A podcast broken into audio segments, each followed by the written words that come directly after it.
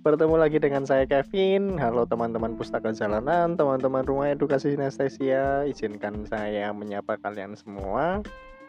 Udah udah lama banget kita nggak bertemu via suara, ya. berjumpa via suara. Kayak lagunya siapa gitu ya. Uh, apalagi semenjak pandemi ini banyak banget event-event yang kita lewatkan, event-event nasional ya. semenjak pandemi ada apa namanya tuh social distancing terus kemudian diganti physical distancing terus ada uh, eh, PSSB terus sekarang welcome to new normal katanya. Di mana-mana new normal sekarang. Apa apa new normal.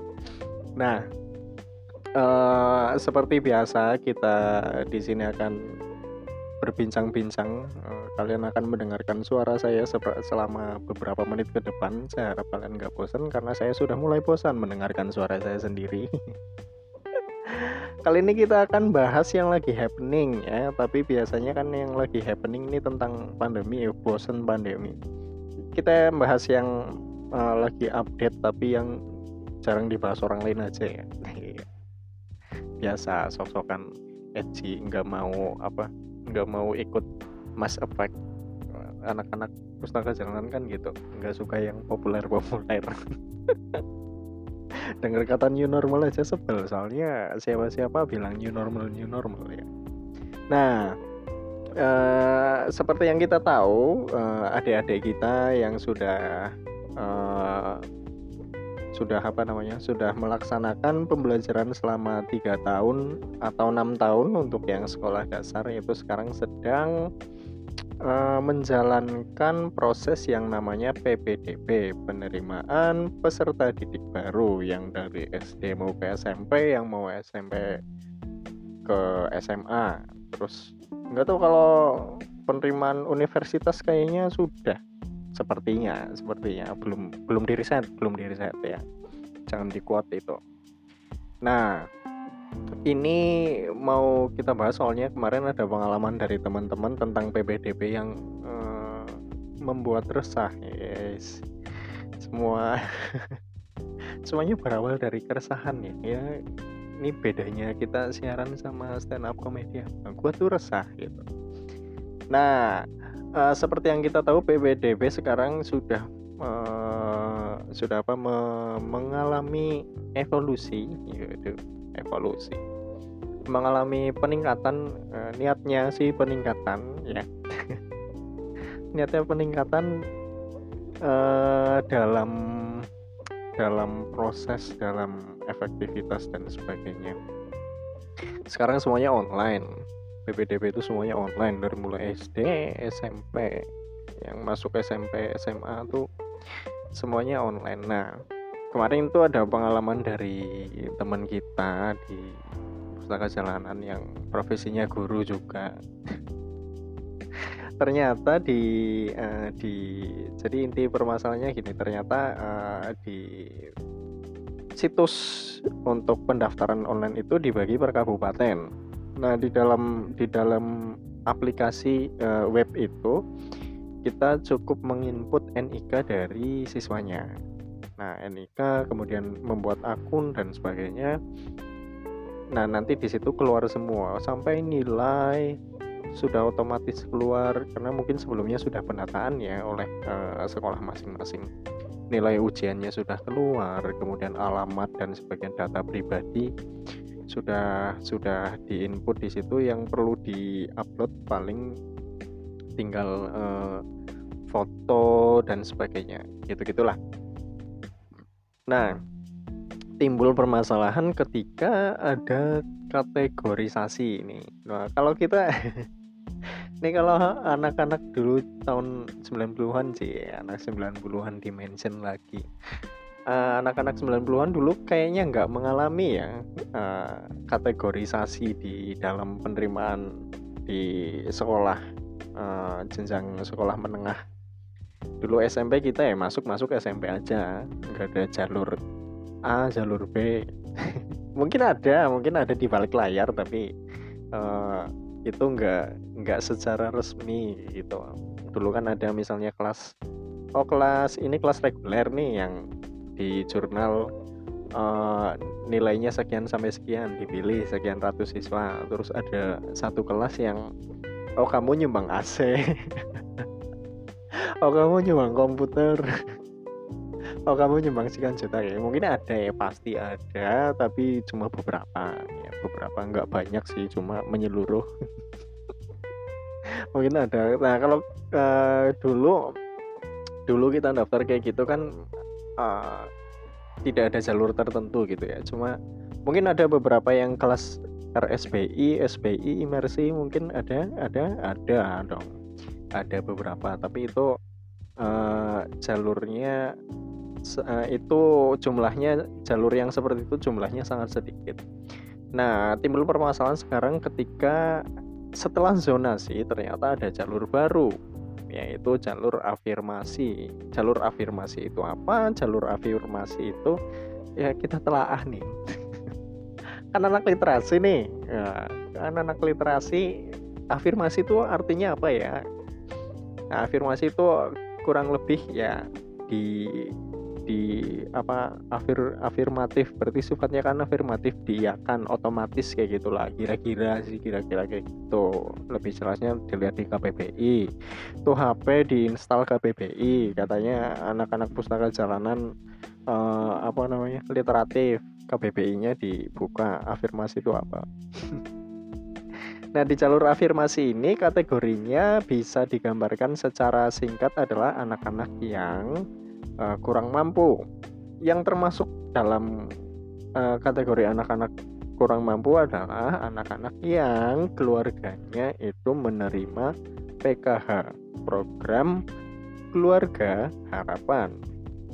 Ya jadi kamu dapat PKH nih orang tuanya kemudian nanti kamu mendaftar uh, eh, SMP SMA itu kamu otomatis langsung masuk jalur afirmasi Ide yang bagus terdengarnya sangat bagus, tetapi seperti biasa ide yang bagus di kita adalah ide yang cuma ide, padahal eksekusinya ya,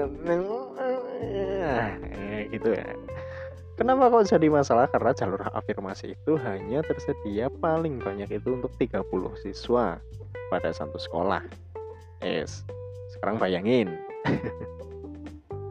bayangin ya, sekolah negeri itu nggak cuma di kota sekolah negeri itu ada juga di desa kota ya kota hitungannya kota tapi kota kecamatan berarti masih pinggiran nah di situ pasti demografinya kebanyakan adalah uh, masyarakat dengan ekonomi kelas menengah ke bawah otomatis mereka dapat PKH dong nah mereka kan berhak mendapatkan PKH mereka juga sudah menerima PKH itu program dari pemerintah juga.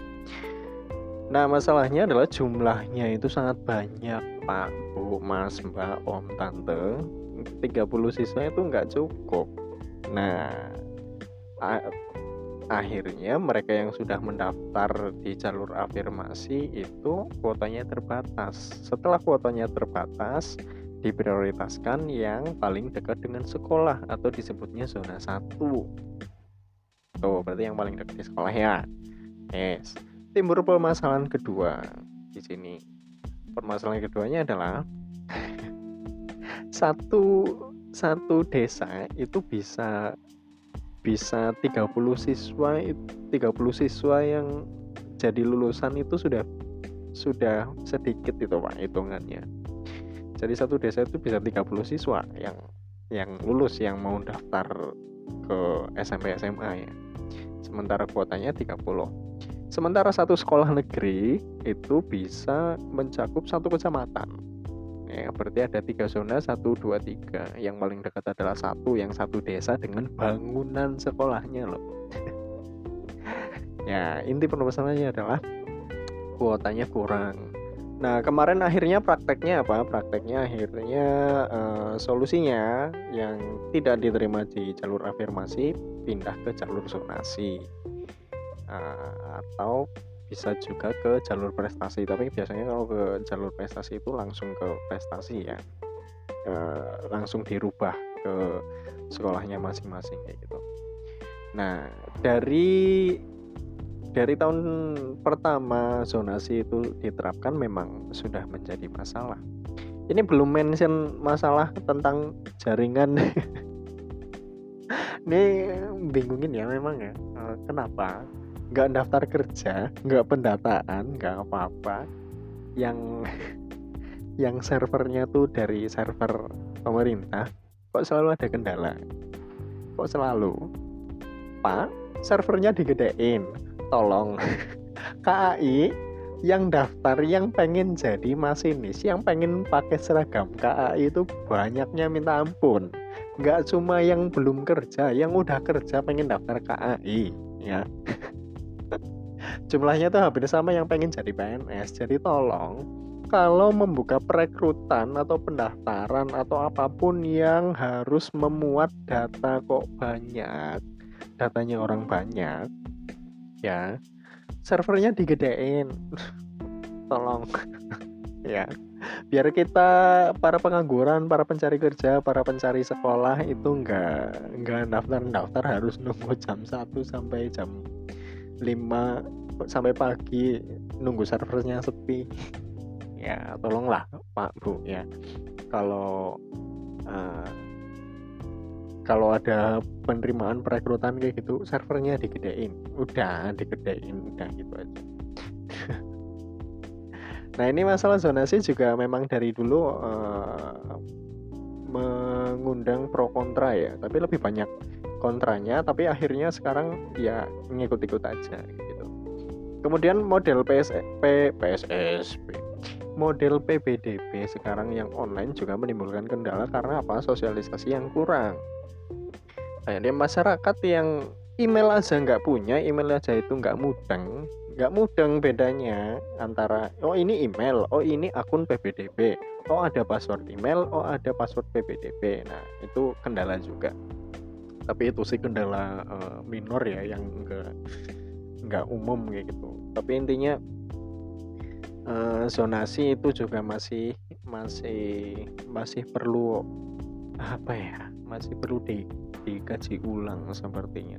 Ya maksudnya baik sih supaya sekolahnya uh, yang dekat-dekat rumah aja kayak gitu. Tapi uh, ya bisa bisa apa namanya bisa teman-teman para pendengar juga bisa me, membayangkan lah apa yang kurang ketika kita harus uh, anak-anak kita adik-adik kita itu harus bersekolah kok yang dekat aja gitu.